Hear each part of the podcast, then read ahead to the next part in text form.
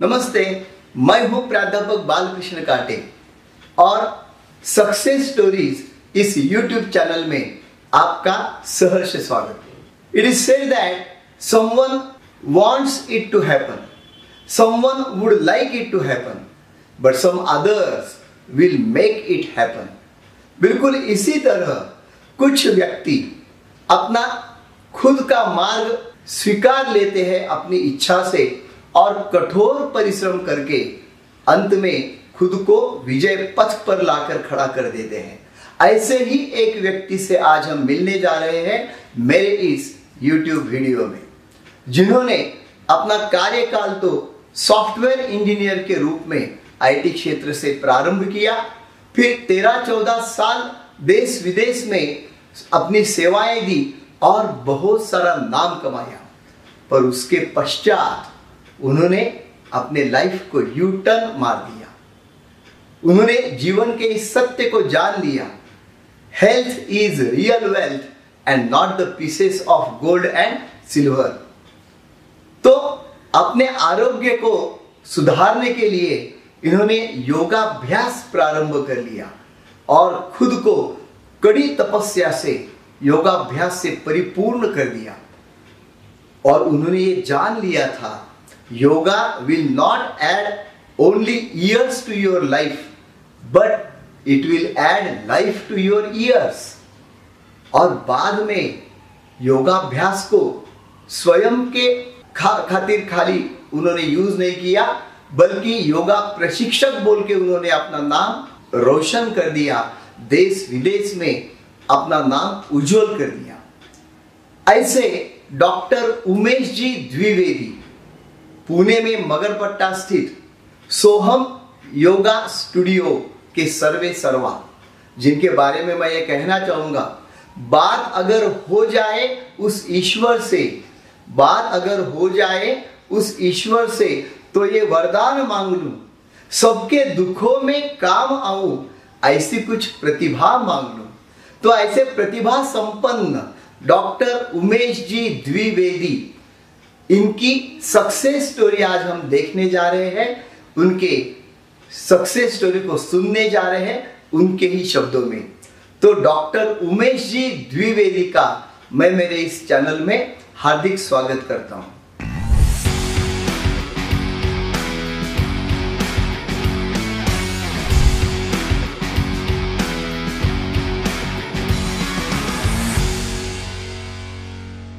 नमस्ते सर। नमस्ते। मेरे इस चैनल में आपका स्वागत। कैसे हो? बस भगवान की कृपा आपका आशीर्वाद। आपका खुद का परिश्रम है डेफिनेटली तो आज हम जानना चाहेंगे आपकी पूरी स्टोरी अपने पर्टिकुलरली योगा सेंटर्स ये अपना मेन सब्जेक्ट होगा। तो शुरुआत तो मैं करना चाहूँगा आपका बचपन और कुछ कॉलेज लाइफ और एजुकेशन का जो भी कार्यकाल था, उसके बारे में अगर कुछ कहना चाहते हो तो बिल्कुल। बचपन का ऐसा रहा कि मेरे पिताजी काफ़ी पहले गुजर चुके थे तो जो भी था वो मेरे जो सबसे बड़े भाई हैं, जो दोनों बड़े भाई हैं वो और मेरी मदर ये मेरे लिए एक बोल सकते हैं आपकी मैं उनको फॉलो करता था उनकी इंस्ट्रक्शंस और बाकी चीज़ों को। तो जो इनिशियल स्कूलिंग और ये सब हुई वो बॉम्बे में हुई। Okay okay. मुंबई में। और वहाँ मतलब एक आप बोल सकते हैं कि एक एवरेज टाइप का रहा स्कूलिंग और सब कुछ। लेकिन एक जो मैंने बचपन में आ, शायद मुझे लगता है कि ज़िंदगी भर वो मुझे काम में आया आज भी आता है काम में कि मैंने जो अपनी कमियों को देखा था घर में मुझे हमेशा ऐसा लगता था कि मैं आ, उन कमियों को दूर करूँ। अच्छा। तो एज सच कोई आ, बिना स्ट्रॉन्ग बैकग्राउंड के भी आ, मैं हमेशा स्कूल में क्लास में फ़र्स्ट आया। क्या बात है। गुड तो टेंथ में भी मैंने टॉप किया फिर कॉलेज में एडमिशन लिया वहाँ भी टॉप किया। क्योंकि एक मुझे लगता है कि उस उसके पीछे जो एक कारण रहा वो ये रहा कि आ, मैं उस जो एनवायरनमेंट था एक वातावरण था उसको क्रॉस करना चाहता था। गुड कि ये जो एक एक लिमिटेशन है लाइफ में ये दूर हो सके और कुछ मतलब अगर घर वाले या बाकी लोग इतना स्ट्रगल कर रहे हैं तो मैं अपनी तरफ़ से कुछ तो योगदान ऐसा करूँ कि अ, ये वेस्ट ना जाए। मुझे हमेशा ये लगा रहता था कि ये जो मेरी फ़ीस भरी जा रही है ये सब हो रहा है ये वेस्ट ना हो। और उस उस चक्कर में क्या होता था कि मैं और मेहनत करता था। तो हमेशा मैंने टॉप किया और मुझे अवार्ड्स भी काफ़ी मिले। स्पीच वगैरह में भी मैं हमेशा अच्छा करता था हाँ। लेकिन यही चीज़ सेल्फ मोटिवेटेड भी रही। तो फिर मैंने डिग्री में भी टॉप किया फिर मैंने मास्टर्स किए ये सब मैंने मुंबई से ही पढ़ाई की ये सब किया और उसके बाद में फिर नेक्स्ट स्टेज था कि ये थ्रू आउट इस पीरियड में मेरे दिमाग में बार बार यही रहता था कि मैं कब अच्छे से अपने पैरों पे खड़ा हो जाऊँ। क्योंकि मुझे स्टार्टिंग में फाइनेंशियल्स कैसा था? फाइनेंशियल स्टेटस बहुत स्ट्रांग नहीं था। स्ट्रांग आप बोल सकते पुअर ही था। पूरी क्योंकि अ, मेरे जो पिताजी थे वो रेलवे में थे। काफ़ी अर्ली डेथ हो गई थी उनकी तो पेंशन एक सोर्स ऑफ़ इनकम था। अच्छा अच्छा। सो उन चीज़ों ने जो मेरे सबसे बड़े ब्रदर थे उनको अ, बीच में से ही एजुकेशन छोड़ के उनका जॉब लेना पड़ा 18 इयर्स के बाद में। जैसे पहले सिस्टम हुआ करता था कि फादर के बाद में बेटे को मिल जाएगा। लेकिन मैं सबसे छोटे होने की वजह से मुझे मैक्सिमम एजुकेशन करने का अवसर मिला। और आपने बिल्कुल उसका फ़ायदा कर लिया हाँ मैं मुझे हमेशा से ये लगा कि अगर इन लोग मेरे ऊपर इतना कर रहे हैं अपना टाइम और पैसे खर्चा कर रहे हैं तो ये वेस्ट ना जाए। मुझे अच्छे से पता है एक दिन और ये कॉलेज की बात है स्कूल की भी बात अच्छा। नहीं है। कि कॉलेज में हम लोग जब मैं जब जाता था कलीना यूनिवर्सिटी तो वहाँ एक एक बस के जो रेट्स रहते हैं उसमें से ऐसा रहता था कि एक स्टॉप पहले रेट कम होता था और जैसे एक आखिरी स्टॉप है। यूनिवर्सिटी के सामने वहाँ रेट चेंज हो जाता था। क्योंकि स्टॉप वाइज रेट्स चेंज हो जाते हैं। तो मैं हमेशा एक स्टॉप पहले उतर जाता था ताकि एक्स्ट्रा खर्चा ना करना पड़े। और ऑल द वे मैं वॉक करके यूनिवर्सिटी जाता था। आते समय भी मैं ऑल द वे वॉक करके उस स्टॉप तक आता था ताकि कुछ पैसे बच जाए। ये इसलिए नहीं था कि मुझे कुछ पैसे की तरफ़ मोह था। ये इसलिए था कि मैं क्या करूँ कि मुझे लेना नहीं पड़े। करेक्ट करेक्ट और तो ये सब चीज़ें रही हमेशा मेरे लिए तो मेरा जो इसलिए शायद मैं मुझे लग रहा है कि मैं पढ़ाई बहुत अच्छी से कर पाया। और हमेशा मेरे दिमाग में सिर्फ़ ये रहता था कि मैं मैं इंडिपेंडेंट हो जाऊँ फाइनेंशियली तो ऐसे गुजरा मेरा स्कूलिंग और कॉलेज फिर बाद में जॉब कहाँ पे मिल गया पहले? जॉब उसके बाद में जब मैंने मास्टर्स कर लिया तो अ, मुझे वहाँ इंडिया में किया? हाँ यहाँ यहाँ मुंबई यूनिवर्सिटी से ही किया मैंने। और उसके बाद में मुझे जॉब भी मुंबई में लगा और सॉफ्टवेयर फ़ील्ड में मैंने जॉब किया। तो ओके ओके काइंड का था हाँ मतलब जॉब था। और मैं सिर्फ़ इंतज़ार ही कर रहा था क्योंकि अच्छी अपॉर्चुनिटी है। तो दूसरा ये था मेरे लिए कि अगर मैं मुंबई में रहता हूँ तो ये थोड़ी सी कॉम्प्लेक्स सिचुएशन थी। मुझे ये था कि अगर मैं मुंबई में जॉब ही करता हूँ दूसरा भी मुझे हमेशा डायरेक्टली और इनडायरेक्टली डिपेंडेंसी फिर से घर वालों की होगी। जो कि मैं डिटैच करना चाहता था। अच्छा। वो एक मेरे दिमाग में बहुत स्ट्रांगली बैठ गया था कि मैं जैसे तैसे इन पे से बोझ हट हटा लूँ मेरा। करेक्ट तो नसीब से एक मौका आया जहाँ मुझे पूना में अपॉर्चुनिटी मिली। गुड खैर इस बीच में मुझे बहुत सारे फेलियर्स भी मिले। ये जो सुन के मतलब ऐसा लगेगा कि हमेशा सक्सेस ही रहा। ऐसा नहीं मुझे बहुत बहुत से फेलियर्स मिले। तो यही तो इम्पोर्टेंस है ना। यानी despite of that all kind of the struggle हाँ मतलब ऐसा भी रहा कि बहुत सारे इंटरव्यूज़ में मुझे रिजेक्ट कर दिया अच्छा, गया। और यहाँ मैं एक चीज़ और हाईलाइट करना चाहता हूँ कि जहाँ ये था कि इनिशियली पहले क्या होता था कि इतना इजीली जॉब नहीं मिलता था सॉफ्टवेयर फ़ील्ड में। बहुत स्ट्रॉन्ग क्योंकि कंपनीज़ बहुत लिमिटेड हुआ करती थी और जॉब में एंट्री बहुत मुश्किल थी। तो मैंने जो पहला जो मुझे अच्छे से याद है मैंने जो पहला जॉब एक्वायर किया था मुझे ऐसा मिल नहीं रहा था। अच्छा अच्छा इतना अच्छा एजुकेशन का बैकग्राउंड होने के बाद। तो मैंने जो पहला जॉब किया था वो मैंने आगे रह के एक छोटी कंपनी को फ़ोन किया था। तो उन्होंने बोला कि ये वैकेंसी है नहीं अभी। तो मैंने उनको एक ऑफ़र ये रखा था कि एक काम करता हूँ मैं। मैं आपके यहाँ फ्री ऑफ़ कॉस्ट काम करता हूँ। एक महीना। अगर ऐसा लगता है कि मैंने अच्छे से काम किया हाँ तो मुझे सैलरी दे देना नेक्स्ट मंथ से। बट फ़र्स्ट मंथ मैं सिर्फ़ ऐसे काम करूँगा विदाउट सैलरी तो मैंने वैसा किया था। हाँ, और मैंने फिर तो फिर अ, उन, उनको पसंद आया फिर नेक्स्ट मंथ से मुझे सैलरी मिली। बट एनीवे वो सब स्ट्रगल के टाइम थे। फल अच्छा हो गया। हाँ। पुणे में आप आ गए। फिर मैं पूना आया तो पूना में मुझे अच्छी कंपनी में मिला। और वहाँ से आप ये बोलिए कि मेरा जो प्रोफेशनल करियर का ग्राफ था वो ऊपर जाने लगा। गुड आने के तो पुणे में आने के पहले आपकी शादी हुई या बाद में? लगभग उस ट्रांजिशन के समय ही हुई। और जैसे ही मैं पूना में आया और तो मुझे विद इन सिक्स मंथ्स ही मुझे ऑस्ट्रेलिया का चांस Good. मिला काम करने का। तो वहाँ से मेरा एक्सपोजर बढ़ता चला गया। फिर उसके बाद मैं अलग अलग कंट्रीज़ में गया। मैंने अपना काफ़ी टाइम फिर यूएस में बिताया। वहाँ काफ़ी मुझे अच्छा एक्सपीरियंस एक्सपोजर मिला अलग अलग लोगों से। मेरा नसीब एक इस मामले में अच्छा ये रहा कि मुझे जितने भी प्रोजेक्ट्स मिले वो बहुत हाई एंड टाइप के प्रोजेक्ट्स अच्छा। मिले। इनिशियल टाइप में। जैसे कि मैंने हाँ जैसे कि मैंने नैसडैक के लिए काम किया है। नैसडैक बहुत बड़ा ऑर्गेनाइजेशन है। मैंने ऑस्ट्रेलियन गवर्नमेंट के लिए काम किया है। उनकी जो गवर्नमेंट के इंस्टीट्यूशंस हैं उनके लिए मुझे काम करने के लिए मिला। मैं मुझे आयरलैंड गवर्नमेंट के लिए काम करने के लिए मिला। तो प्रोजेक्ट्स मुझे बहुत अच्छे मिले और इस वजह से मेरा एक्सपीरियंस बहुत तो बहुत ये रिच ये रहा। अभी ये जो जर्नी आपका चल रहा था आईटी इंजीनियर बोल के सॉफ्टवेयर इंडस्ट्री में। तो इसमें आपका फ़िज़िकल स्टेटस कैसा था? यानी हेल्थ वाइज आपका क्या ये हो रहा था? आप डेली एक्सरसाइज करते हैं करते थे उस टाइम या कैसा था? हम्म, ये बहुत अच्छा क्वेश्चन किया आपने क्योंकि मैं आज अपने ही लेवल के जो उस अभी जो कॉलेज स्टूडेंट हैं उनको मैं जब कंपेयर करता हूँ तो ये क्वेश्चन मेरे दिमाग में हमेशा आता है।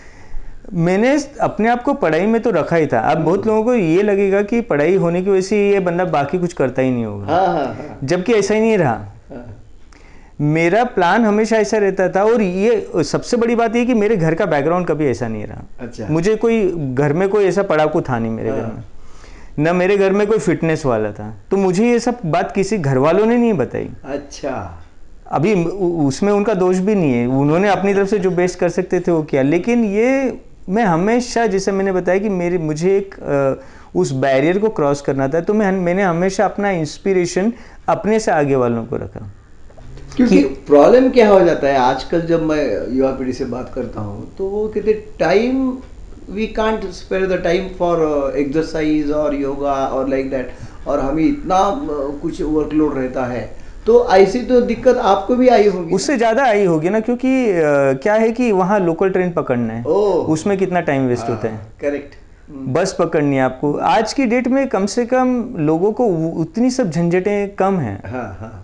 तो वो वहाँ भी मेरा काफ़ी टाइम जाता था। लेकिन मैंने एक प्रिंसिपल ये बनाया था कि हर वेकेशन में मेरा एक गोल रहता था कि इस वेकेशन में मुझे ये करना है इस वेकेशन में मुझे ये करना है। तो मैंने खुद से स्विमिंग सीखी। मैंने कोच भी नहीं लगाया क्योंकि कोच का एक्स्ट्रा पैसा लगेगा। लगता था।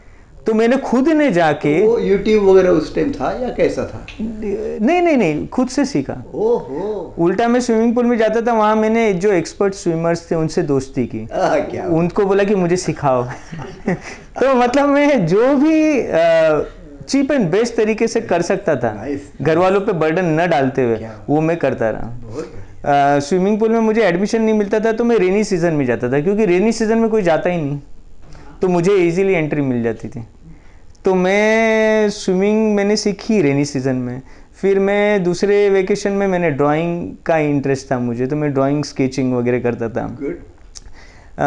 कॉलेज में ऐसा था कि कॉलेज में अ, चार लैंग्वेज में सेक्शंस होते थे जो कॉलेज की मैगजीन होती है। मेरे दिमाग में हमेशा रहता था कि ऐसा ऐसा मैं करूँ कि चारों सेक्शन में मैं कंट्रीब्यूट करूँ। आप बिलीव नहीं करेंगे कि कॉलेज की वो आज भी मेरे पास मैगजीन है। उसमें चार लैंग्वेज में सेक्शंस थे वो चारों में मेरे आर्टिकल्स सिलेक्ट हुए थे। क्या बात है। और सब्जेक्ट मतलब इन जनरल वो आर्टिकल जैसे हम लोग देते हैं तो जैसे कि मराठी में हिंदी में और इंग्लिश में मैंने कविता लिखी थी। और मराठी में और गुजराती में मैंने आर्टिकल लिखा था। ओहो! ऑफ़ कोर्स मैंने लोगों का थोड़ी सी मदद ली थी क्योंकि ग्रामेटिकल एक बोलना हाँ। समझ में आई। मुझे मेरी गुजराती भी ठीक है मराठी तो काफ़ी अच्छी है। तो लेकिन लिखते समय आपको ग्रामर का एक्सपर्ट कोई होना पड़ता है। तो वो मेरे जो मेरे फ्रेंड्स हुआ करते थे गुजराती और महाराष्ट्रियन उनसे मैंने मदद ली और वो आर्टिकल्स को ठीक किया और मैंने सबमिट किया। और अच्छी बात ये कि चारों सिलेक्ट हो गए। तो ऐसा भी है कि चारों लैंग्वेज में मेरे आर्टिकल्स पब्लिश हुए थे। मतलब ये एक मेरा इंक्लिनेशन था कि मैं ये सब करता था। इनफैक्ट मैं कॉलेज लेवल पे ही प्रेमचंद वगैरह के उपन्यास मुझे मतलब आप ये बोल सकते हैं कि ये सब बर्डन या बाकी चीज़ों की वजह से मेरी मैच्योरिटी बहुत पहले से थी इन सब मामलों में। वरना कॉलेज लेवल पे एक साइंस का बंदा प्रेमचंद की कहानी नहीं पढ़ेगा। करेक्ट लेकिन मेरा था वो एक इंक्लिनेशन और उस जमाने से मुझे गुलजार के गाने पसंद आते थे। नाइस नाइस तो मतलब आप ये समझ सकते हैं कि गुलजार के गानों को समझने वाला आदमी ऑलरेडी मैच्योर हो चुका है। बहुत बढ़िया। और ये एक्सरसाइज की जो बात चल रही थी हमारी तो उसमें यानी कॉलेज के ज़माने से आप एक्सरसाइज करते हैं ये तो बात आपने स्पष्ट कर दी। तो शादी के बाद जनरली क्या होता है? आजकल जो मैं देखता हूँ शादी के बाद ये एक्सरसाइज वगैरह सब छूट जाता है। अभी क्या है ना कि अगर आप अगर गौर से देखें आज की डेट में तो आज की डेट में हर कारण की वजह से छूट जाते हैं। करेक्ट इसमें शादी ज़रूरी नहीं है। जैसे कि मेरे क्लास में स्टूडेंट्स आते हैं वो बोलते हैं मैं मम्मी के आ गई थी योगा नहीं किया। मेरी मम्मी यहाँ आ गई थी मैंने योगा नहीं किया। क्या बात है। मैंने बोला अभी मुझे लग रहा है कि शायद मम्मी बहुत बड़ा प्रॉब्लम हो गई है। फिर लोग बोलते हैं शादी हो गया योगा नहीं किया। हाँ। बच्चा हो गया योगा नहीं किया। मुझे लग रहा है कि ये जितनी भी अच्छी चीज़ें हैं लाइफ में इनके लिए मुसीबत हो रही हैं। जब और ये मैं इसलिए स्ट्रांगली इन सब चीज़ों को इसलिए नहीं मानता क्योंकि अ, मेरे किसी भी फ़ेज़ में लाइफ की in fact including death of my mother मेरे किसी भी इवेंट ने लाइफ के मेरी हेल्थ की तरफ़ के ओरिएंटेशन को मरने नहीं दिया। सीखने जैसी ये बात क्योंकि ये मैंने हमेशा जो एक स्ट्रेस बस्टर जिसको बोलते हैं आप। मैंने एक क्रिएशनल एक्टिविटी को अपना स्ट्रेस बस्टर बनाया। ये पहली चीज़ और पता नहीं मुझे लेकिन बचपन से अपने स्वास्थ्य के तरफ़ काफ़ी झुकाव रहा। मुझे हमेशा लगा कि मेरी मैं ये कर सकूँ मैं वो कर सकूँ मेरी कैपेसिटी ऐसी हो मेरी कैपेसिटी वैसे। स्विमिंग में भी मैं चुपचाप स्विमिंग नहीं करता था। मुझे ये मेरे दिल में ये रहता था कि मैं अंडर वाटर इतनी दूर जा सकता हूँ क्या? मैं पूरा बॉटम में बैठ के पद्मासन कर सकता हूँ क्या? तो मैं मैं दस फुट अंदर जाके पद्मासन में बैठ जाता था। वंडरफुल मतलब मैं रोकता नहीं था मैं अपने आप अपने आप को पोटेंशियली वहाँ तक ले जाने की कोशिश करता लेकिन ये मेरी अपनी रुचि थी। बहुत यूनिक कैरेक्टर्स आपके जो आप बता रहे हैं। जनरली इतना सारा कुछ जो है सेल्फ मोटिवेशन हाँ मतलब हाँ मतलब मुझे भी मुझे खुद को कभी कभी इस बारे में सरप्राइज़ लगता है कि लेकिन मुझे लगता है कि शायद नेचुरल भी होगा क्योंकि मुझे हमेशा से एक कि- किसी न किसी चीज़ में क्रिएटिविटी में काफ़ी इंटरेस्ट रहा कि मैं ये कर दूँ वो कर दूँ। और बात यहाँ तक लिमिटेड नहीं थी। मैंने उस ज़माने में जब कॉलेज में कोई इंजीनियरिंग का नॉलेज नहीं होता है मैंने बहुत सारे स्ट्रक्चर की डिज़ाइन कर दी क्या कि ये स्ट्रक्चर ऐसा ही होना चाहिए। मेरे ब्रदर को एक रेलिंग बनानी थी तो मुझे रेलिंग ऐसी बनानी चाहिए जो शेक ना हो। अच्छा अच्छा अच्छा। तो मैंने उसकी डिज़ाइन बना दी। तो मतलब एक आप ये बोल सकते हैं कि इन शॉर्ट एक क्रिएटिविटी मेरे ज़िंदगी में हमेशा एक उसका भाग रहा। और तो ये, ये जो अभी जनरली क्या माना जाता है बिल्कुल गोल्डन अपॉर्चुनिटी बोलते हैं लोग जब आईटी सेक्टर में काम करते हैं। अब कोविड के टाइम में भी हमने देख लिया। सब लोग अपने अपनी परेशानी में थे पर ये आईटी सेक्टर वाले लोग जो है बिल्कुल अपना अपना काम कर रहे थे। पैसा भी कमा रहे थे and everything was happening properly तो जब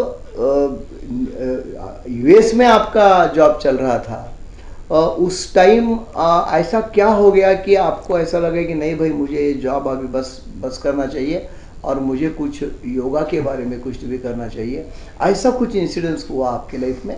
आपके क्वेश्चन इतने अच्छे हैं कि मतलब मतलब ये उस कॉर्नर को अ, मेरे लाइफ के निकालते हैं जो कि आसानी से कोई सोच नहीं पाएगा कि ऐसा क्यों। बट अब मुझे खुशी है कि आप ये सब क्वेश्चन पूछ रहे हैं। क्या था कि जैसा मैंने बताया था कि स्कूल लेवल से मेरे दिमाग में ये था कि मैं फाइनेंशियली इंडिपेंडेंट हो जाऊँ।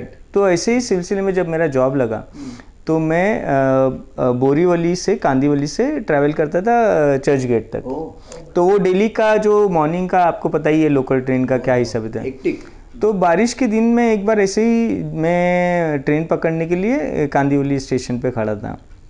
तो जब लोकल ट्रेन आई और जो भीड़ थी मुझे घुसने को नहीं मिला। काफ़ी भीड़ थी। तो उस वक्त मेरे दिमाग में एक थॉट आया मैं बोला कि क्या मैं ज़िंदगी भर ऐसे ही लोकल ट्रेन पकड़ूँगा? क्या मैं ऐसे साढ़े आठ की लोकल ट्रेन पकड़ूँगा और जाऊँगा? मतलब अब मेरा क्या था कि मुझे जॉब लग चुका था कुछ पैसे आना शुरू हो गए थे। अब मेरे दिमाग में दूसरा विचार आने ये लगा कि ठीक है पैसे तो आ रहे लेकिन क्या मैं ऐसे खटता रहूँगा? क्योंकि मुझे हाँ मुझे हमेशा से बचपन से टाइम अगर आप देखें तो ये एक्टिविटीज़ में मैं जो इन्वॉल्व था कहीं ना कहीं ऐसा लगता है मुझे कि डायरेक्टली और इनडायरेक्टली मुझे टाइम का बहुत ज़्यादा वैल्यू था। मैं वेस्ट नहीं करता था। ऐसे ही लोग लाइफ में सक्सेसफुल तो जब मैं लोकल ट्रेन के लिए खड़ा था तो मुझे जो सबसे ज़्यादा दुख वाली बात लगती थी वो लगती थी कि मैं अपने लाइफ का three hours one and half जाने का वन एंड हाफ़ आवर जाने का सिर्फ़ ट्रैवल में गुजर रहा हूँ। अगर मैं ऐसा करूँगा तो लाइफ का तो बहुत मेजर पोर्शन मेरा ट्रैवल में चला जाएगा। ये और एक रीज़न था कि मैं पूना आया। अच्छा। ये और एक रीज़न था। कि मुझे पूना आना था क्योंकि मुझे वो ट्रैवल टाइम कट करना था ऐसा ही है अगर तुम्हारा वर्क प्लेस अगर नज़दीक है तो ही आप तो मैंने वैसे ही था। अच्छा। मेरा दो मिनट्स के डिस्टेंस पे तो घर था। सो लकी तो मैंने वैसा किया था। लेकिन कमिंग बैक टू आपका जो क्वेश्चन था कि योगा का क्या था। तो लेकिन मेरा योगा का झुकाव बचपन से ही था। अच्छा। तो मैं जब अपने फिटनेस पे स्विमिंग पे बोल्ड डिसीज़न मैं तो हमें तो लगेगा। कल अगर ऐसा कोई कर रहा है तो अरे भैया अच्छी जॉब है हाँ मतलब लोग समझेंगे पागल हो गए। अच्छी जॉब छोड़ के आपको आप ठीक है योगा के बारे में आप करना चाहते हैं लेकिन व्हाट अबाउट अर्निंग और क्या होगा? और अच्छी जॉब ही नहीं मेरा ग्रीन कार्ड प्रोसेसिंग में चला गया था। ओहो। और मुझे शोर शॉट मिल जाता था क्योंकि अच्छा। वो जिस कंपनी के लिए मैं काम कर रहा था उसका नाम था तो मिल जाता था। डिसीज़न था। तो हुआ ये कि बचपन से ओरिएंटेशन मेरा स्पिरिचुअलिटी की तरफ़ था ही। हाँ हाँ। और ये सब चीज़ें थी। और जो मेरा मैंने आपको बताया था कि एक मेरा दिमाग में था कि साढ़े आठ की लोकल क्यों पकड़ूं? हम्म, हम्म, हम्म, लोकल ट्रेन को देखने के बाद मुझे वो दिमाग में आया। वैसे जब मैं यूएस में था हाँ। तो यूएस में सी ये अच्छी बात है कि यूएस एडवांस कंट्री है बाकी काफ़ी कुछ फैसिलिटीज़ है। मेरा जॉब भी अच्छा था, सब कुछ था। लेकिन मुझ, मुझे कुछ चीज़ें खटक रही थी। खटकने का मतलब ये हो रहा था कि अगेन मेरे दिमाग में फिर ये ख्याल आने लगा कि क्या मैं ऐसे ही वर्क करूँगा? या इससे ज़्यादा भी कुछ कर सकता हूँ, या कुछ दूसरा चेंज कर सकता हूँ। हाँ इसमें एक चीज़ मैं और ये जोड़ूँगा कि जब मैं साढ़े आठ की लोकल ट्रेन का पकड़, सोच रहा था उस वक्त एक तो ये तो था ही कि मैं हमेशा ऐसे पकड़ूँगा क्या? दूसरा मेरे दिमाग में जो थॉट ये आया था कि ऐसे कितने दिन? कितने साल? कब एंड होना हाँ तो मेरा एक फेंट आइडिया दिमाग में हमेशा ये थी कि एक मैं फिक्स टाइम तक कहीं तो भी काम करूँगा। उसके बाद में मैं वो करूँगा जो मैं करना चाहता हूँ। करेक्ट ऐसा मेरे दिमाग में फेंट आइडिया था। लेकिन जब मैं यूएस में आया तब तक काफ़ी कुछ मेरा एक्सपीरियंस ऑलरेडी हो चुका था। प्लस जो एक यूएस में लोग रह रहे हैं उनकी अपनी जो विचार धारणा है वगैरह मैं उससे मैं मेरी कुछ अलग थी। लाइफ स्टाइल वहाँ क्या? हाँ मेरी कुछ अलग थी। मतलब मुझे ऐसा नहीं था कि मैं वहाँ जाने के बाद मुझे एक दिमाग में लाने क्या मैं ज़िंदगी और कोडिंग करूँगा? हम्म।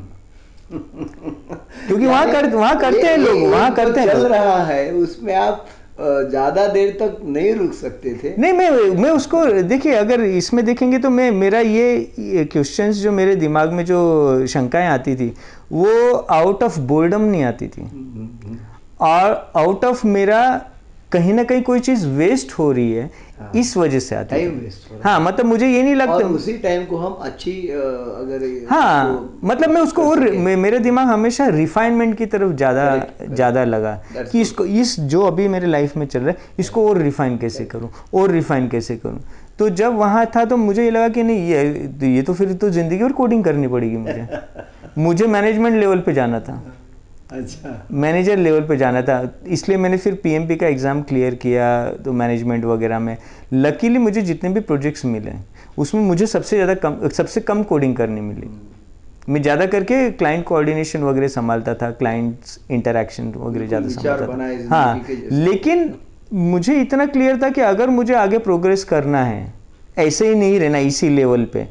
भले मुझे कंट्री चेंज करनी पड़े आई विल चूज़ दैट जहाँ की मुझे दो चीज़ें हो एक तो मन की शांति हो और दूसरी चीज़ मुझे एक्सप्लोर करने के लिए मिले।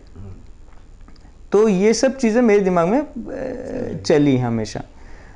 और पैरेलल मेरे दिमाग में यो मतलब योगा का तो ओरिएंटेशन था ही हमेशा। जब मैं यूएस में था तो आप बिलीव नहीं करेंगी मैंने अ, अ, कम से कम नहीं तो भी डेढ़ से दो हज़ार बुक्स पढ़ डाली स्पिरिचुअलिटी पे क्योंकि वहाँ की पब्लिक लाइब्रेरी इतनी इतनी अच्छी है इतनी रिच लाइब्रेरी होती है वहाँ की कि मेरे पास और लकीली मेरा जॉब ऐसा था कि मैं साढ़े पाँच बजे घर पे रहता था। क्या तो मैं अपना वो मुझे दो चीज़ों का फ़ायदा ये होगा कि मैं अपने हेल्थ पे भी फोकस रख सका वहाँ और ये सब बुक्स पढ़ पढ़ता रहता था मैं दिन भर।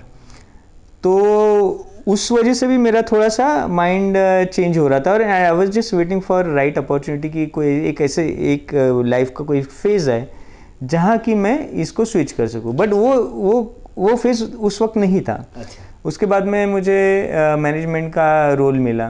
तो मैनेजमेंट का रोल किया उसके लिए फिर मैं रिटर्न आ गया वापस क्योंकि मुझे मैनेजमेंट का रोल चाहिए था। मेरे दिमाग में हमेशा ऐसा नहीं रहा कि बाय एनी चांस मैं ग्रीन कार्ड ले लूँ हुक और क्रूक कैसे भी। कुछ भी कर लूँगा लेकिन मुझे ग्रीन कार्ड चाहिए। नहीं मेरा वैसा नहीं था। मैं मैं लाइफ में बहुत चूज़ ही रहा हूँ। हम्म, हम्म, हम्म। कि मुझे वो मुझे वैसा ही चाहिए रहता है। उसके लिए थोड़ा बहुत मुझे यहाँ वहाँ सेक्रीफाइस करना पड़े मुझे कोई हर्जा नहीं है। हाँ। करने के लिए रेडी हूँ मैं।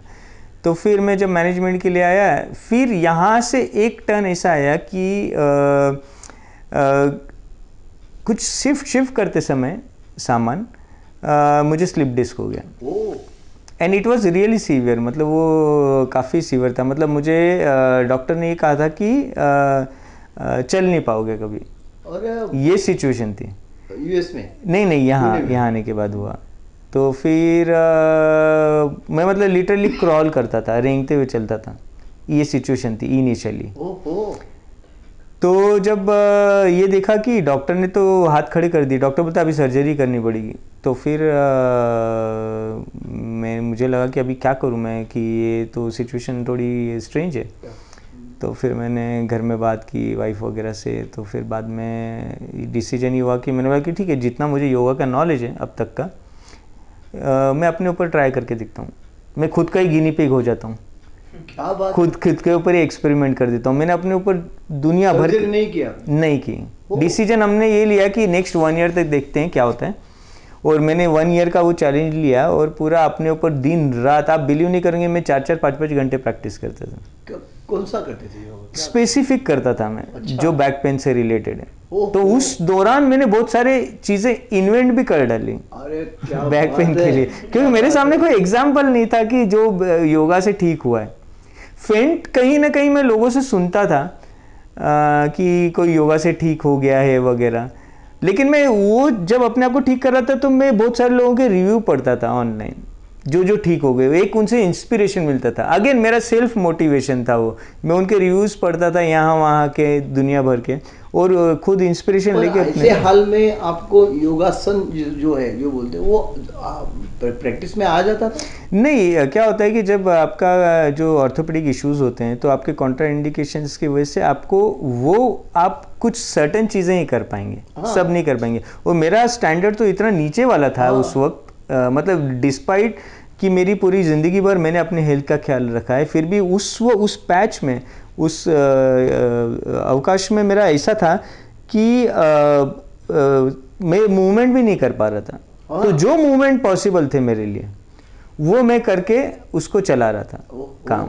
उसमें योगा के मूवमेंट्स थे जैसे कि लेग रेस करना सपोर्टेड लेग रेस करना ये सब करना। उस बीच उसके पहले का मुझे एक्सपीरियंस ये रहा कि मुझे कुछ साल जो गुरुजी हैं बी के सायंगर गुरु जी उनके यहाँ जाने का मौ, मौका अच्छा, मिला। अच्छा, दूसरी मेरी अच्छी बात ये है कि किस्मत की उस वक्त वो थे। वो कुछ इंस्ट्रूमेंट्स लेके प्रॉप्स प्रॉप्स यूज़ करते थे। हाँ, तो एक मेरे ज़िंदगी में एक जो गुरुजी हैं बी बीके साइंगर गुरुजी उनकी भी काफ़ी इम्प्रेशन रहा है क्योंकि है। उनकी हिस्ट्री ऐसी थी कि उनको बैक का प्रॉब्लम था। ओहो! वंडरफुल तो मुझे हमेशा ये लगता था कि अगर ऐसा हो सकता है तो मेरे साथ में क्यों नहीं हो सकता? तो मैं वो सब करता रहा और जिस वक्त मुझे कोई रास्ता ही नहीं दिख रहा था पूरा ब्लैंक था उस वक्त मैं हमेशा पड़े पड़े जब स्ट्रेच करता था तो मैं ये दिमाग में लाता था कि अगर ये मेरा ठीक हो जाता है। मैं हमेशा भगवान टाइप का ऐसा कुछ नहीं मानता मैं नेचर को एक मानता हूँ कि मैं हमेशा बोलता था नेचर अगर ये मेरा ठीक हो जाता है तो मेरी तरफ़ से ये ब्राइब नहीं थी। ये मेरा ओपिनियन था। मैं ऐसा नहीं बोल रहा था कि मैं नारियल चढ़ाऊँगा। ये मेरी तरफ़ से कोई ब्राइब नहीं थी नेचर को। मेरा एक ये था कि एक मेरी तरफ़ से रिटर्न होगा कि अगर मैं ठीक हो गया तो मैं कम से कम पाँच लोगों को इसमें से बाहर लाने की कोशिश करूँगा। आ जाए ठीक है उनकी मर्ज़ी। ना आए उनकी मर्ज़ी। लेकिन मैं करूँगा ये मेरे दिमाग में हमेशा से रहा। क्या बात है? वंडरफुल तो फिर धीरे धीरे मुझे प्रोग्रेस दिखने लगा। मैं ठीक होने लगा। मतलब समझ लीजिए तभी थर्टीज़ मिड मिड थर्टीज़ के आसपास का रहा रहेगा वो काल। तो फिर अ, ये सब हुआ तो मैंने ठीक किया अपने आप को। ठीक करने इससे कितने दिन का दिन के बाद मुझे लगा कम से कम मुझे एक्चुअल रिज़ल्ट आने में छः महीने से ऊपर लग गया। अच्छा। हाँ छः महीने तक तो ज़ीरो रिज़ल्ट था। जब अभी ये स्टार्टिंग इनिशियल फ़ेज़ था स्लिप डिस्क का तो एक्सरसाइज करते वक्त या कुछ योगासन करते वक्त तो बहुत तकलीफ़ होती होगी आप बिलीव नहीं करेंगे कि अ, मतलब हिस्ट्री ऐसी होती है बैक पेन की कि अ, मतलब इंडिया में अभी है कि नहीं I don't know but US जैसे में तो नैरकोटिक्स ड्रग भी दिए जाती है। इतना ज़्यादा पेन होता है वो। मॉर्फिन के मॉर्फिन मॉर्फिन एंडोर मतलब मॉर्फिन एक्चुअली दी जाती है। पेन किलर में यूएस में बाकी कंट्री में। हाँ। तो क्योंकि इतना ज़्यादा वो पेन होता है और वो नॉर्मल पेन किलर से जाता नहीं तो यही मैंने किया है वो साइन मतलब क्या होता है कि जिसको स्लिप डिस्क को आ रहेगा वो मेरी इस बात को समझ पाएगा कि स्लिप डिस्क में जब हम स्ट्रेचेस करते हैं तो आपको डबल पेन होता है। एक तो जो एग्जिस्टिंग है वो तो होता ही है। On the top of it stretching का भी होता है। बायोलॉजिकली मैं इतना जानता कि वो नर्व्स कंप्रेस हो बहुत बहुत बहुत बहुत बहुत। मतलब आप लिटरली आप बिलीव कीजिए कि जैसे कि आपको अ, कोई हाथ या पैर काट रहा है। हाँ। लिटरली उस टाइप के वो बिना एनेस्थीसिया के आपको अगर वैसा फील करें कोई तो कैसा लगेगा? लेकिन उस टाइप का टू योर एफर्ट्स रियली तो तो उस टाइम मेरे ख्याल से just silly question it might be तो फैमिली वाले कुछ मनाही करते होंगे कि भाई ये क्या कर रहे हैं आप? चलो डॉक्टर के पास सर्जरी करके लेंगे ये क्या कर रहे हो? ऐसा कुछ हुआ होगा वाइफ से या और किसी हाँ देखो पहली बात तो क्या है कि मैंने जो मेरे ज़िंदगी का ये पैटर्न लोगों ने देखा है उनको इतना तो था ये फितूरी है थोड़ा सा। तो मानेगा नहीं आप। हाँ मतलब मैं हाँ भी बोलूँ तो भी करूँगा वही जो मैं मुझे करना है। अच्छा। तो ये तो उनको पता ही था प्लस इस मामले में मुझे घर से काफ़ी कुछ ये मिला इमोशनल और बाकी सपोर्ट मिला कि ठीक है लेट्स ट्राई क्या होता है? ये मैं क्यों बोल रहा हूँ कि जब अभी क्या होता है कि किसी को कार्डियक का प्रॉब्लम हो गया तो बता देते बाईपास करेंगे एंजियोप्लास्टी करेंगे तो हम बोलते नहीं यार कुछ अलग देखो आयुर्वेदिक में देखो ज़रूरत नहीं है। तो सुनते नहीं यानी लोग बोलते नहीं यार वो वो प्रॉपर उसका इलाज कर दो हार्ट का मामला है। वैसा ये तो अभी आपका एज तो तीस तीस साल ही था।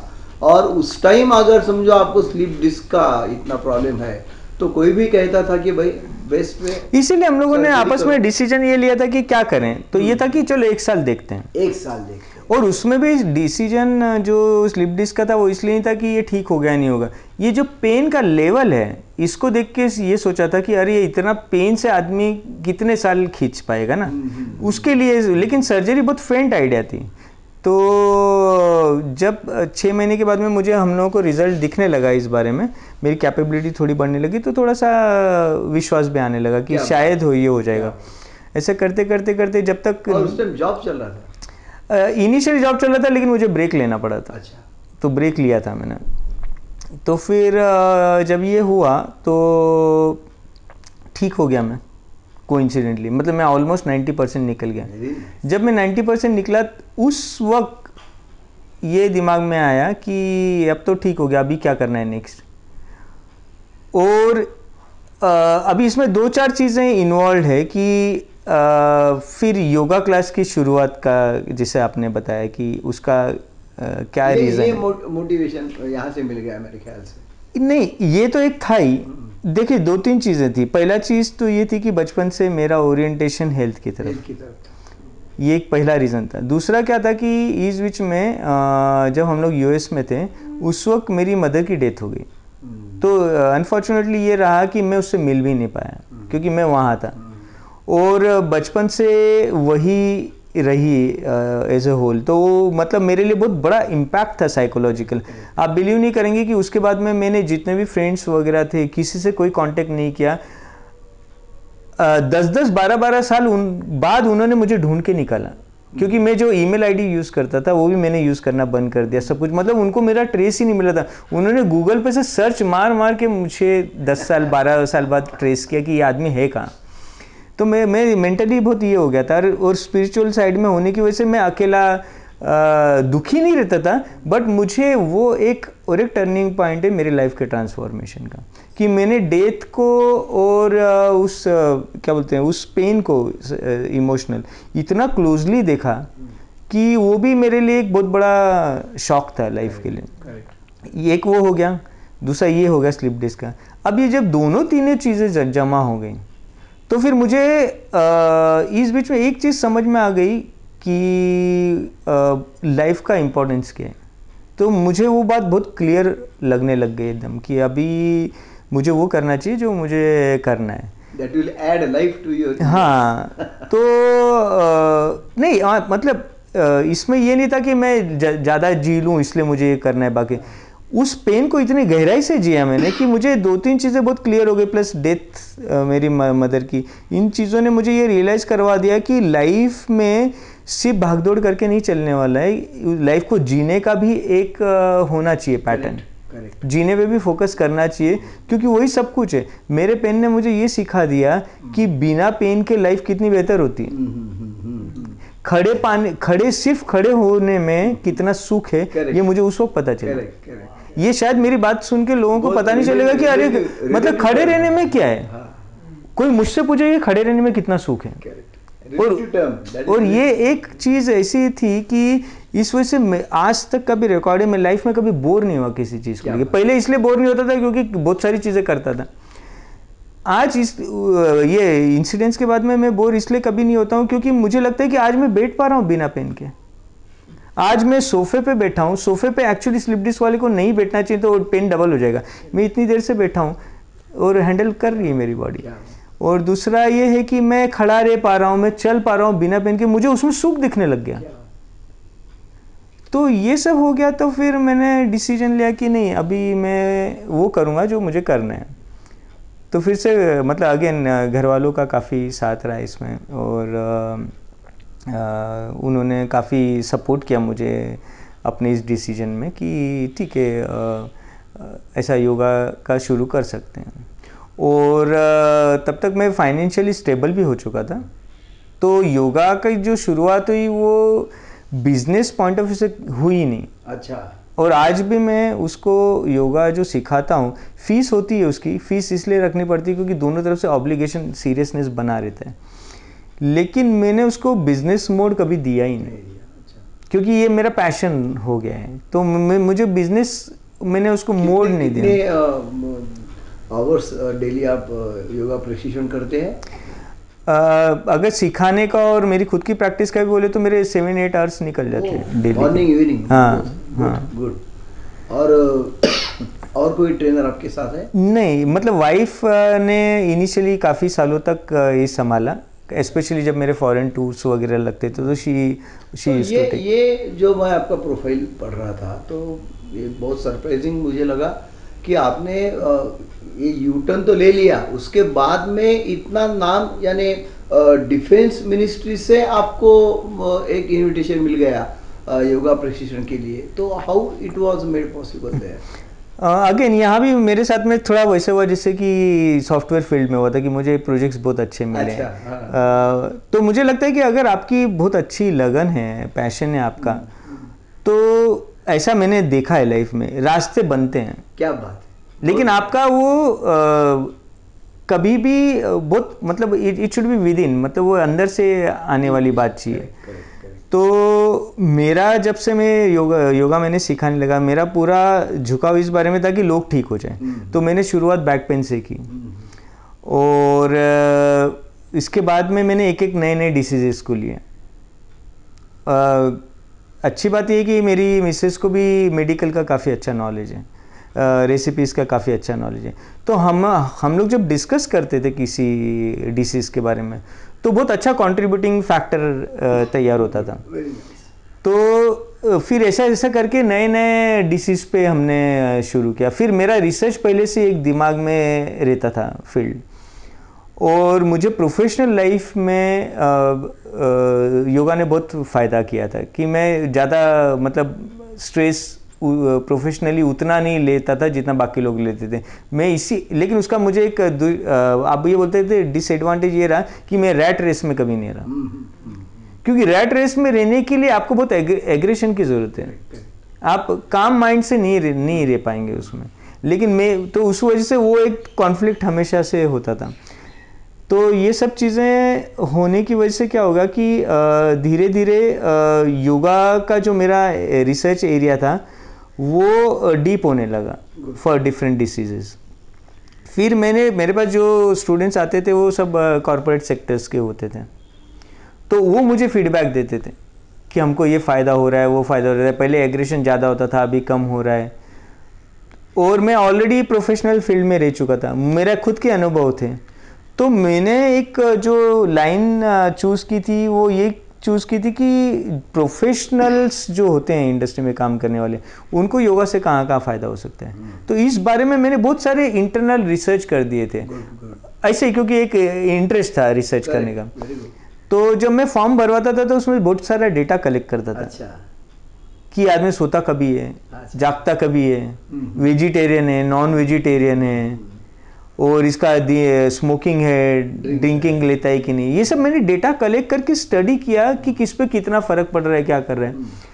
और उसी दौरान एक इंटरनेशनल योगा का कॉन्फ्रेंस था बेंगलोर में। तो मैं वहाँ अटेंड करने के लिए गया था। तो वहाँ मेरी मुलाकात काफ़ी लोगों से हुई। तो वहाँ एक इंस्टीट्यूशन के जो प्रोफेसर थे उनसे मिली।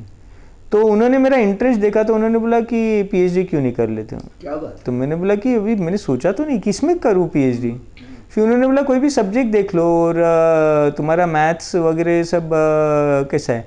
मेरा मैथ्स फिजिक्स काफ़ी से हमेशा से अच्छा रहा। साइंस में साइंस और ये सब होने की वजह से हाँ साइंस इंजीनियरिंग बैकग्राउंड वगैरह की वजह से मेरा काफ़ी अच्छा रहा। तो मैंने बोला कि ऑलरेडी वो उसका कोई मुझे प्रॉब्लम नहीं है। और मास्टर्स मेरे पास ऑलरेडी डिग्री थी। पीएचडी के लिए मास्टर्स लगता है। तो फिर अ, मैंने अप्रोच किया अप्रोच किया तो उन्होंने बोला कि ठीक है योर मतलब क्वालिफाइंग फैक्टर है तो उनका जो इंटरनल एग्ज़ाम होते हैं वो मैंने दिए। उसमें मैंने क्लियर किया और अ, अच्छी बात ये थी कि मेरा जो ये था एक्सपीरियंस मैं ऑलरेडी योगा सीखा ही रहा था। तो मैंने रिसर्च एरिया वो लिया प्रोफेशनल फ़ील्ड का विथ योगा तो वो मेरा रिसर्च का सब्जेक्ट रहा। अब यहाँ भी मैंने देखिए यहाँ भी मैंने फिर अ, अ, मैंने रिसर्च करना पहले से ही शुरू कर दिया था कि कौन कौन से सब्जेक्ट पे मुझे हेल्प करनी है यहाँ लोगों को। हमेशा से अगर आप देखेंगे तो हम लोगों का अप्रोच ये रहा प्रोफेशनल ये मतलब प्रोफेशनल तरीके से अ, मतलब उसको एक एंगल दे मार्केटिंग या वो एंगल नहीं था हमारा। एंगल हमारा रिसर्च ये था ज़्यादा था। तो उसमें जो मुझे एक सब्जेक्ट बहुत अपीलिंग लगता था पहले पीएचडी की पहले से ही वो था एक काउंटर प्रोडक्टिव वर्क बिहेवियर अच्छा। ये industrial psychology American psychological association का एक सब्जेक्ट है यूएस में। वो मेरे लिए काफ़ी इंटरेस्ट वाला फ़ील्ड ऑलरेडी था। तो मैंने बोला कि इसी पे क्यों नहीं पीएचडी कर लेते हैं? तो मैंने साउथ फ्लोरिडा के प्रोफेसर से कांटेक्ट किया। उनको मैंने बोला कि उन्होंने इस पर बहुत रिसर्च किया है। जो एक वेल नोन्स प्रोफेसर्स हैं जिन्होंने काउंटर प्रोडक्टिव वर्क बिहेवियर पे जिनके रिसर्च पेपर बुक्स पब्लिश्ड हैं वर्ल्ड ओवर उनसे मैंने कांटेक्ट किया। अच्छी बात यह कि उन्होंने रिप्लाई भी किया। गुड मैंने उनको बोला कि आपका सब्जेक्ट मैं ले रहा हूँ लेकिन मैं उसको योगा के एंगल से एंगल से ले क्या उसका इम्पैक्ट जाता है वो मैं चेक करने की कोशिश कर रहा हूँ। वो भी खुश हो गए। तो उनसे मैंने परमिशन लिया। मैंने अमेरिकन साइकोलॉजिकल एसोसिएशन से परमिशन ली पीएचडी करने के लिए। तो फिर उसी सब्जेक्ट पे मैंने पीएचडी की रिसर्च किया और इस दौरान क्या हुआ कि काफ़ी कॉन्टेक्ट्स मेरे बढ़ते चले गए। करेक्ट तो ये जो डिफेंस का अ, अ, मुझे मिला वो इस तरीके से मिला कि जो जनरल मैनेजर हैं ऑर्डिनेंस फैक्ट्री के काफ़ी डाउन टू अर्थ फैमिली हूँ वो काफ़ी अच्छी फैमिली है उनसे मेरा कांटेक्ट हुआ। उनसे मेरा कांटेक्ट हुआ योगा के बारे में। तो उन्होंने बोला कि मैंने उनको उनके घर पे सिखाया। तो फिर उन्होंने मुझे बोला कि हाँ और एक अच्छी अच्छा जो हुआ इस दौरान वो ये हुआ कि मेरी पीएचडी जैसे ही हुई उसके बाद में जो अपने पीएम मोदी हैं हाँ। उन्होंने इंटरनेशनल योगा डे मतलब इंटरनेशनल योगा डे का आना मेरा योगा में Correct. आना ये अच्छा सब बोला। ये सब मैच हो। गया। करेक्ट करेक्ट करेक्ट तो जो पहला इंटरनेशनल योगा डे रहता है उसमें मुझे उन्होंने इनवाइट किया। क्या बात। कि ऑर्डिनेंस फैक्ट्री में आके लो। मैंने फिर वो ऐसे कंडक्ट किया। तो ये सब चीज़ें साइड बाय साइड पैरेलल होती चली गई आपके दिमाग की सोच उस तरफ़ जा रही थी बिल्कुल जो हो रहा था। नेचर ने हाँ जो हो रहा था वो हाँ। और ये एक बात मैं जब देख रहा था कि डॉक्टर लोगों को भी आपने योगा के बारे में कुछ ट्रेनिंग दिया है आप उनके मेंटोर है। आप आप बोल रहे थे मुझे कि कुछ डिसीजेस के लिए मैं रिसर्च कर रहा था। तो डॉक्टर लोगों ने कहीं क्रॉस नहीं किया आपको कि भाई ऐसा नहीं हो सकता? खाली योगा से थोड़ा होगा उसके लिए तो मैं आपको मेडिसिन लेना पड़ेगा सर्जरी करना पड़ेगा। How it can be possible आप कुछ भी गलत रास्ते पे लोगों को ले जा रहे हो ऐसा कुछ कुछ करेक्ट करेक्ट हुआ होगा? नहीं बहुत आपने बहुत ही इंटरेस्टिंग ये क्वेश्चन किया क्योंकि ये एक हमेशा से कॉन्ट्रडिक्शन रहा है। यही नहीं रहा लोग मुझे ये भी पूछते लोगों के दिमाग में ये भी है कि योगा किया तो जिम तो नहीं करना चाहिए ना? उन्होंने सिर्फ़ योगा और मेडिसिन के फ़ील्ड को ही अपोज अपोज नहीं माना है। हाँ हाँ। उन्होंने जिम को और योगा को भी एनिमे माने। अच्छा। मतलब ये लोगों की अंडरस्टैंडिंग है ऐसा है नहीं कुछ।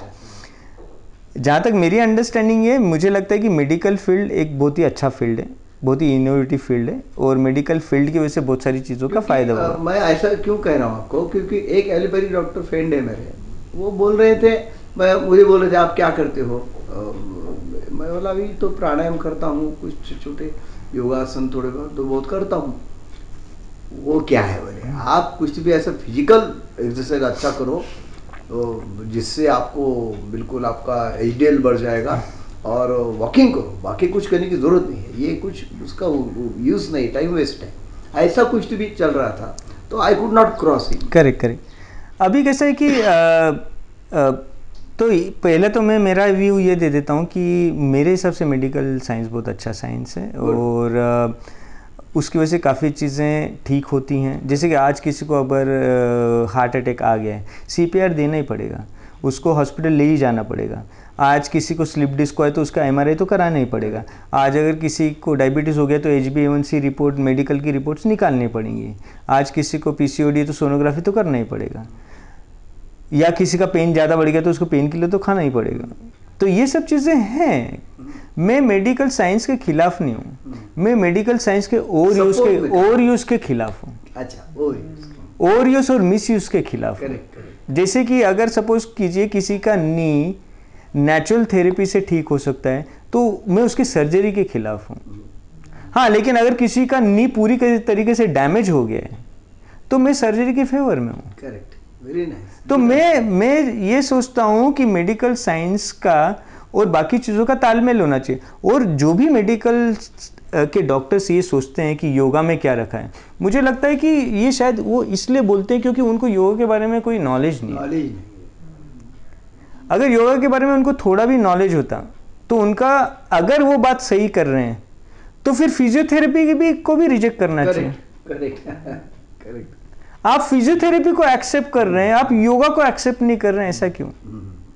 ये सोचने वाली बात है मतलब इसके लिए तो पीएचडी की भी ज़रूरत नहीं है ये तो कॉमन सेंस वाली बात है।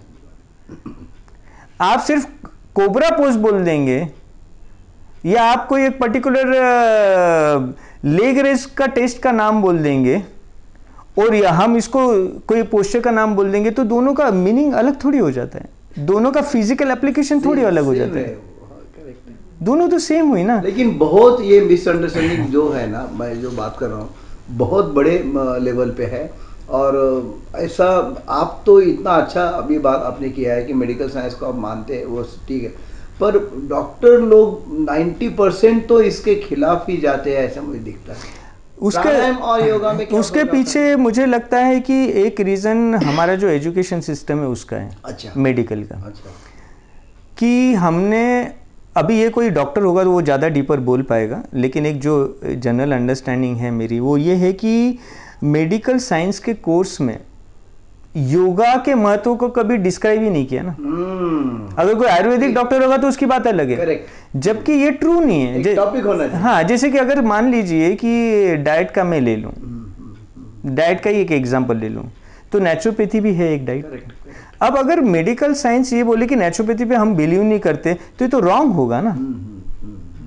आप रॉन्ग बोलने से पहले उसको मे, मेडिकल रिसर्च के लेवल पे क्यों नहीं तोलते हैं आप करेक्ट दैट इज़ इम्पोर्टेंट देखिए मुझे तो मैं ये बोल रहा हूँ कि अगर वो योगा के बारे में उनका कोई एक ओपिनियन है कि इससे क्या फ़ायदा होगा you prove it you prove it scientifically I will accept it but they won't be able to prove it अच्छा अच्छा। तो ये हो इसीलिए ब्लाइंड बोलना गलत है। जैसे कि मैं ब्लाइंडली ये नहीं बोल रहा हूँ कि मेडिकल साइंस गोली नहीं खानी चाहिए।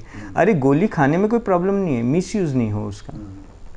करेक्ट म्यांमार मालदीव या। अ, मालदीव्स में आपका कुछ मेरे ख्याल से चार दिन का वर्कशॉप रहा मालदीव में? नहीं मैं- मालदीव्स का मेरा थ्री मंथ्स का था। थ्री मंथ्स का? हम्म, गुड वहाँ पे कौन से लोगों को आपने प्रशिक्षण दिया? मालदीव्स का ऐसा था कि अ, अ, एक बहुत वर्ल्ड नोन रिसोर्ट हैं। वहाँ उन, उनको एक न्यू मॉडल इम्प्लीमेंट करना था जिसमें कि जो टूरिस्ट आते हैं हम्म, वो अगर घूमने फिरने लेजर के लिए आ रहे हैं घूमने के लिए तो उसके साथ में उनको एक मेडिकली भी फ़ायदा हो जाए। अच्छा। मतलब होलिस्टिक काइंड ऑफ़ केरला में मेरे ख्याल हाँ होलिस्टिक काइंड का। एक्चुअली क्या है कि सभी रिसोर्ट्स में स्पा तो होते ही हैं। तो आप मसाज बोल दीजिए बाकी चीज़ें तो ऑलरेडी होती हैं। उनको एक एडिशनल जो एंगल चाहिए था, वो योगा का चाहिए था, जिसमें कि डिसीजेस क्योर हो सकती हैं थोड़ा सा लोगों को फ़ायदा हो सकता है। तो अप टू दिस पॉइंट मेरा इतना स्ट्रांग बेस बन चुका था मेडिकल का, और वो जो हम लोगों ने मेडिकल की अभी बात की, उसमें एक पॉइंट मैं और ऐड कर दूँ कि जैसा मैंने बताया कि मैं एविडेंस बेस्ड पे बिलीव करता हूँ। मैं वर्बल पे नहीं करता। मतलब मैं किसी को ऐसा नहीं बोलूँगा कि आग बंद कर लो तीन बार ओमकार बोल दो स्ट्रेस कम हो जाएगा। ये ये एविडेंस बेस्ड तो हुआ ही नहीं। मेरा ये मानना है कि अगर आप एविडेंस बेस्ड चेक करते हैं तो सामने वाले विश्वास भी कर लेगा। ऑफ़ कोर्स आप अगर शांति से बैठ के ओम का उच्चार करते हैं या मेडि मे, ये मेडिटेशन करते हैं आपको 100 परसेंट फ़ायदा होता है। लेकिन जिन लोगों को मेडिकल फैक्ट्स पे बिलीव करते हैं उनको मेडिकल फैक्ट्स देने में प्रॉब्लम क्या है? जहाँ तक पॉसिबल होगा। तो मेरे पास में इतना ज़्यादा मेडिकल रिकॉर्ड्स है जैसे कि हम हम लोगों ने लोगों के पीसीओडी ठीक किए तो पीसीओडी के मेरे पास बिफोर एंड आफ्टर रिपोर्ट्स है मेडिकल सोनोग्राफी के। मतलब अगर कोई रियली पूछना चाहे कि ऐसे ही फ्लुक में या हो कोइंसिडेंटली ठीक हो गया वैसा नहीं है। मैं प्रूव करके दे सकता हूँ। मेरे पास बिफोर एंड आफ्टर रिपोर्ट है। मेरे पास शुगर की बिफोर एंड आफ्टर रिपोर्ट है। और उस बंदे ने बीच में कुछ किया ही नहीं है दूसरा ट्रीटमेंट तो इससे तो प्रूव होता है ना। तो मैं हमेशा से सी मैं साइंस का स्टूडेंट रहा हूँ। मैंने सिर्फ़ वो वेद का अभ्यास नहीं किया मैं साइंस और इंजीनियरिंग का स्टूडेंट रहा हूँ। तो ये जो डाउट लोगों के दिमाग में आता है वो मेरे भी दिमाग में है। लेकिन मैंने उसको साइंटिफिक बेस को ध्यान में रख के उसको प्रूव करने की कोशिश की मुझे ट्रू रिजल्ट्स मिले। इसलिए मेरा स्ट्रांग बिलीव है इस इन तो सब चीज़ों इस जर्नी में अभी सो, सोहम का आपका जो योगा का ये है उसमें ऐसे कुछ अचीवमेंट के जो मोमेंट जिसको जिसको आप कहेंगे फुलफिलमेंट की नहीं भाई अभी ये जो मैंने रास्ता चुन लिया है और पिछले बारह तेरह साल से मैं ये कर रहा हूँ तो ऐसा कुछ मोमेंट आपको याद आता है? आप बताना चाहेंगे? सबसे पहला मोमेंट तो वो था कि जब मैं चलने लग गया। क्या बात वो मेरे लिए तो ट्रांसफॉर्मेटिव मोमेंट तो था वो मेरा खुद का रहा। प्रशिक्षक बनने के पहले की बात है। ये बनने के बाद का जो रहा है वो लोगों का एक्सपीरियंस रहा है। जैसे कि आई मुझे अच्छे से याद है कि लोग हाँ जैसे हम लोग बात करें ऐसा काफ़ी फैमिलीज़ आके बात करती थी लिटरली रोती थी कि इनफर्टिलिटी है। एक एग्जांपल दे रहा हूँ मैं इनफर्टिलिटी है और आ, आ, सभी मेडिकल रिपोर्ट्स बोल रही हैं कि अभी कुछ पॉसिबल नहीं है। ऐसे लोग कंसीव हो गए। फिर दूसरा ये है कि अगेन काफ़ी स्लिप डिस्क के केसेस ठीक हो गए। कॉम्प्लिकेटेड केसेस भी मैंने हैंडल किए जैसे कि मल्टीपल स्क्लोरोसिस हो गया। मल्टीपल स्क्लोरोसिस भी न्यूरोलॉजिकल डिसऑर्डर है। उसका भी डायरेक्ट कोई ट्रीटमेंट है नहीं। ये हर कोई जानता है। गूगल पे भी आप रिसर्च करके देख सकते हैं। सबसे बड़ा अचीवमेंट ये रहा है कि मैंने मल्टीपल स्क्लोरोसिस में भी जो स्कैनिंग होती है सीटी स्कैन वगैरह उनको रिवर्स होते हुए देखा है। गुड वो जो डैमेज हो रहा है उसको वहीं स्टॉप होते हुए देखा है। लिटरली रिपोर्ट्स है? मेडिकल क्या बात छः छः महीने में ली हुई। आप उसको कंपेयर करके देख सकते हैं कि सामने वाले को फ़ायदा हुआ या नहीं हुआ। ऐसे बहुत सारे इश्यूज़ हैं जैसे कि स्किन का इश्यूज़ है सोराइसिस सोराइसिस ऑटोइम्यून डिसऑर्डर है। उसका भी डायरेक्ट कोई ट्रीटमेंट नहीं है। वो ठीक हुआ। और कभी ऐसा भी हुआ कि कुछ लोगों ने क्रिटिसाइज कर दिया आपको कुछ डिप्रेस कर दिया इसमें ये जो आप कर रहे बिल्कुल गलत है। तो हाँ ऐसे लोग, देखिए, हमेशा क्या होता है कि आपको हमेशा हर, हमेशा ऐसे लोग नहीं मिलेंगे। आप कितना भी मतलब देखिए, अगर आप ध्यान से देखेंगे तो क्राइस्ट जैसे स्पिरिचुअल आदमी को भी लोगों ने तो क्रूसीफाइड किया ही ना। बुद्धा जैसे लोगों को भी लोगों ने अपोज तो किया ही ना। तो आप अगर उनके साथ में हो सकता है तो हम लोग तो काफ़ी ऑर्डिनरी लोग हैं ना? तो ऐसे मिलते हैं लोग लेकिन क्या है कि उससे फ़र्क नहीं पड़ना चाहिए क्योंकि क्या है कि वो उनका व्यू है। जैसे कि ऐसे हैं कितने लोगों ने जैसे आप अभी मेडिकल का एग्जांपल दे रहे थे कि बोलते कि अरे योगा में क्या रखा है? ठीक है नहीं रखा है बट मेरे पास प्रूफ है ना। अगर सामने वाला बिलीव नहीं कर रहा है या कोई तीसरा चौथा आदमी का ओपिनियन कुछ दूसरा है इट डजेंट मैटर क्योंकि मेरे पास मेडिकली प्रूफ है हर चीज़ का। मैंने होते हुए देखा है। यानी मेरा आपको कुछ अलग मत लगने दो डोंट टेक इट अदरवाइज़ यानी मैं अच्छी तरह से डॉक्टर के पास जा रहा था तो इन लोगों ने मुझे मिसगाइड कर दिया। और मेरा जो प्रॉब्लम था वो और बढ़ गया। नहीं ऐसा, ऐसा नहीं ऐसा हुआ नहीं और ऐसा होने के चांसेस इसलिए रह रहे हैं क्योंकि मैं खुद जैसे मैंने बताया मैं खुद साइंस का स्टूडेंट होने की वजह से मैं हाइपोथेटिकल बात नहीं करूँगा। क्या बात हम्म। क्योंकि देखिए बार बार यहाँ बार बार यहाँ एक चीज़ आएगी कि मैं खुद साइंस का स्टूडेंट हूँ। हाँ, हाँ, हाँ, इसलिए मैं ऐसा नहीं बोल पाऊँगा कि अच्छा ये भभूति ले लो काम हो जाएगा। करेक्ट या ये टीका लगा दो काम हो जाएगा क्योंकि मैं खुद ही बिलीव नहीं करूँगा ना उस चीज़ को। Nice. तो आप जो बोल रहे हैं वो होने के चांसेस इसलिए हाँ मैंने ऐसे कॉम्प्लिकेटेड केस लिए जो कि जिनका इलाज कहीं नहीं हो रहा था। हाँ।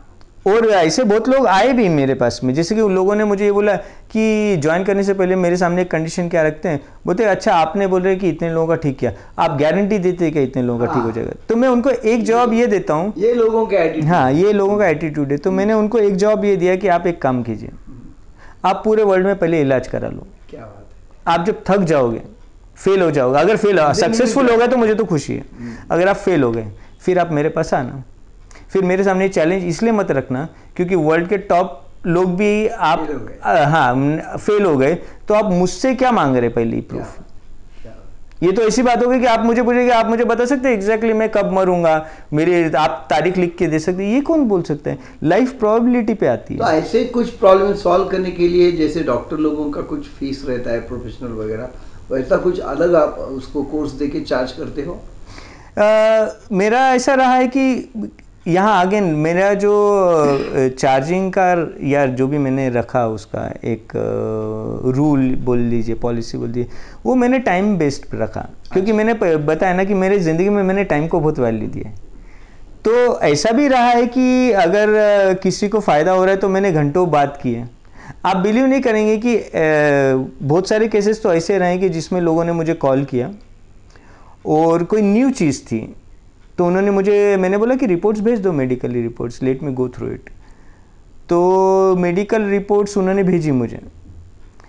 मुझे गारंटी थी कि अब आदमी नहीं ज्वाइन करेगा मुझे। फिर भी मैंने उनकी मेडिकल रिपोर्ट्स स्टडी की। पता है क्यों? क्योंकि उससे मुझे सीखने को मिलता है। क्या बात है? क्या बात है? बहुत बढ़िया बहुत बढ़िया। मैंने किया वो काम.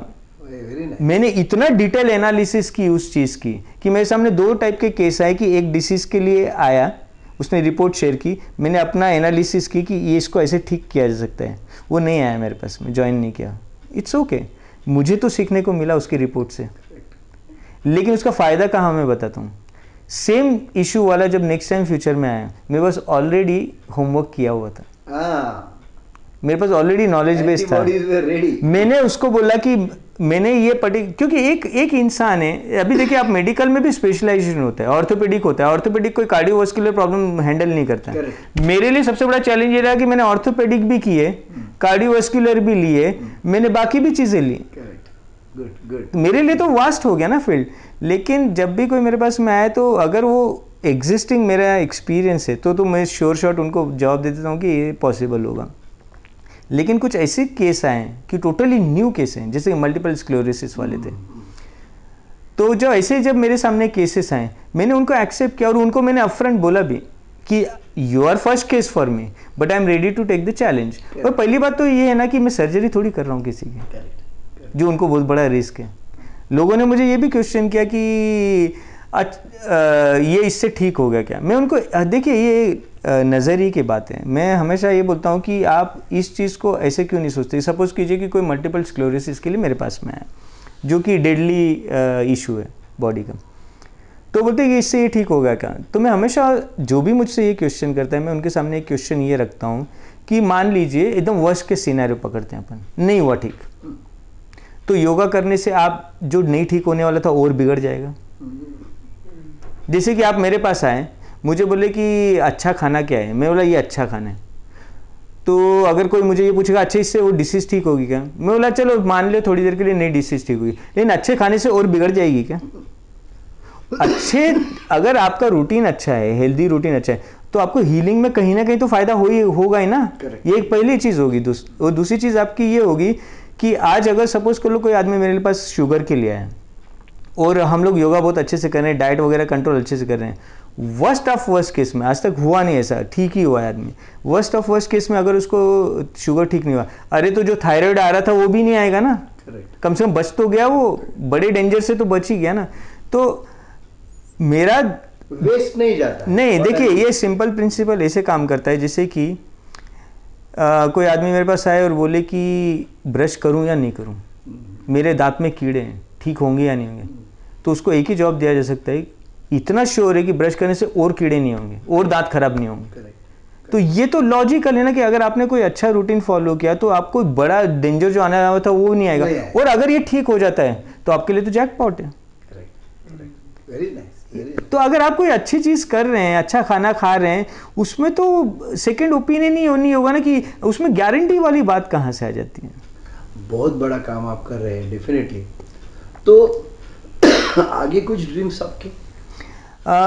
ड्रीम्स बहुत पहले ही मेरे बंद हो गए इसलिए मैं योगा कर पाया। क्या क्योंकि अगर ड्रीम्स होते तो योगा मेरी क्लासेस शुरू नहीं करने देते मुझे। तो ड्रीम्स या डिज़ायर्स जो आप बोल सकते हैं जो एक जन जनरल पब्लिक सोचती है उस टाइप का मेरा कहीं कभी नहीं रहा। मेरे दिमाग में ये हमेशा से रहा कि अगर कोई एक बड़ा प्लेस होता तो इस एक्सपेरिमेंट को एक थोड़ा सा बड़ा रूप दिया जा सकता था। लेकिन वो नहीं भी होगा तो मेरे लिए कोई लॉस नहीं है। लेकिन ऐसे मेरे को ऐसी डिज़ायर नहीं कि अब ये हो जाना चाहिए अब वो हो जाना चाहिए। फॉर्चुनेटली मेरा एक्सपोजर जो योगा की जर्नी का रहा वो इतना अच्छा रहा कि मतलब अ, मतलब अभी मैं क्या बोलूँ कि मतलब मैंने फ्रेशर्स लोगों से उन लोगों को सिखाया जिनके खुद के बोइंग प्लेन्स हैं। जिनके खुद के प्राइवेट जेट्स हैं. उस लेवल तक के लोगों को मुझे सिखाने का मौका मिला। अब उसका फ़ायदा ये हुआ कि ये एक बहुत इसमें इम्पोर्टेंट चीज़ मैं बता दूँ जिसने कि मुझे आज तक भी योगा में एंगेज रखा है और लाइफ को समझने में हेल्प की वो ये की कि जब मैंने ऐसे लो लेवल से लगा कि इतने हाई लेवल तक के लोगों को सिखाया मैंने एक चीज़ कॉमन पाई कि मटेरियलिस्टिक चीज़ें भौतिक चीज़ें होनी चाहिए। पैसा होना चाहिए क्योंकि लाइफ उसी से चलती है। लेकिन अगर हेल्थ ना होना तो ये सब फिर भी वेस्ट है। जैसे कि किसी के पास रोल्स रॉयस हो सकती है लेकिन स्लिप डिस्क वाला आदमी रोल्स रॉयस में बैठ नहीं पाएगा। ये लोग समझ ही नहीं पाते। ये जब मैंने देखा इतने टॉप एंड लोगों के साथ में मैंने रह के देखा मुझे सरप्राइज़ इस बात का लगा कि उनके घर में जो चीज़ है उसका वो उपभोग भी नहीं कर पा रहे। So not the pieces of gold and silver हाँ मतलब मतलब मैं एक एक के मैं एक एग्जांपल हमेशा लोगों को देता हूँ। मैं एक के बहुत रिच फैमिली उनके घर पे बैठा था। तो उनके डाइनिंग टेबल पे एक वो फ्रूट का जो रहता है ना बकेट वो पड़ा था। तो ऐसे बातचीत निकली तो मैंने बोला आप खाते हो कि नहीं फ्रूट उनका जॉब क्या था? टाइम किसके पास है? तो मैंने बोला फिर ये ये जो फ्रूट रखा है टेबल पे ये वो तो वो तो वो तो दिखाने के लिए रखा है। तो मैंने कि फिर मेरा दूसरा एक क्यूरियस क्वेश्चन हुआ। मैं बोला कि फिर दो दिन बाद क्या होता है? ये फ्रूट तो खराब हो जाएगा। अगर आपने खाया भी नहीं तो बोलते वो तो चेंज हो जाता है ना। तो मतलब फिर आप खाते भी नहीं है। क्या लाइफ है? बोलते नहीं। अरे अरे। तो मतलब मैंने उसके अभी क्या है कि किसी को बुरा भी लग जाएगा तो ऐसा मुँह पे कुछ बोलने जैसे मैंने ये सोचा कि इस आदमी के पास में ये कैपेसिटी कि रोज का फल चेंज हो रहा है लेकिन उसका खाने का टाइम नहीं है। मतलब ऐसे पैसे से या ऐसी चीज़ों से फ़ायदा क्या? मैं ऐसे भी लोगों को जानता हूँ जिनका इतना बड़ा बंगला है कि पूछो मत। तो मैंने बोला कि अच्छा है आपके लिए कि आप टॉप फ्लोर पे जाके अपना एक रूम बना सकते हैं जहाँ हेल्थ वगैरह का ख्याल रख सकते हैं। बोलते ऊपर जाता कौन है? तो बोला क्यों? बोलते नी में प्रॉब्लम रहता है। हम्म, तो हम ज़्यादा करके क्या करते हैं? हम ग्राउंड फ्लोर पे ही रहते हैं। तो बोला फिर ऊपर वाला फ्लोर का क्या होता है? खाली पड़ा रहता है। कोई आया गेस्ट तो यूज़ कर लेते हैं। तो ये सब जो चीज़ें थी ये इन ये जो अनुभव थे इन्होंने मुझे एक बात सोचने पे मजबूर किया कि लाइफ में जो भी हो अच्छी चीज़ें जितना आपके पास हो अच्छी अच्छा है आप लाइफ को उतने बेहतर तरीके से जी पाएँगे। लेकिन एक जो इंग्रेडिएंट है हेल्थ का अगर वो ना हो ना तो उसमें स्वाद नहीं आएगा। आपकी क्वालिटी ऑफ़ लाइफ सफ़र करेगी।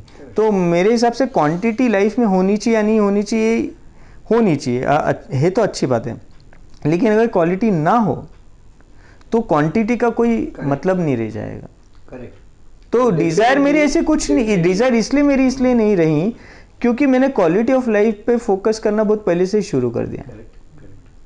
और स्लिप डिस्क ने तो मुझे एकदम धरती पे ला के रख दिया कि मुझे इतना समझ में आ गया कि अगर बॉडी ना चले तो आदमी कितना मोहताज हो जाता है। हेल्पलेस हो जाता है मतलब लिटरली तो बिल्कुल आपने जो बात अभी बताई है डेफिनेटली आज के हमारे जो व्यूअर्स हैं उनको तो बहुत बड़ी सीख है। ये और आपकी जो क्रिएटिविटी है, आपका जो रिसर्च वर्क है, वो उससे तो बिल्कुल हर एक को प्रेरणा मिल सकती है।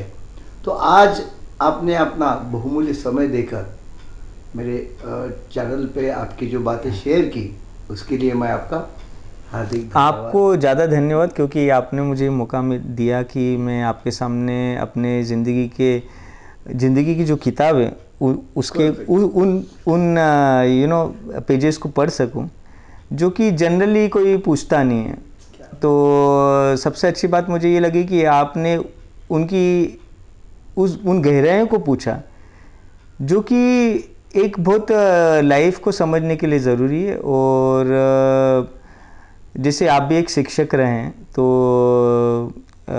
आपको ज़्यादा धन्यवाद। Thank you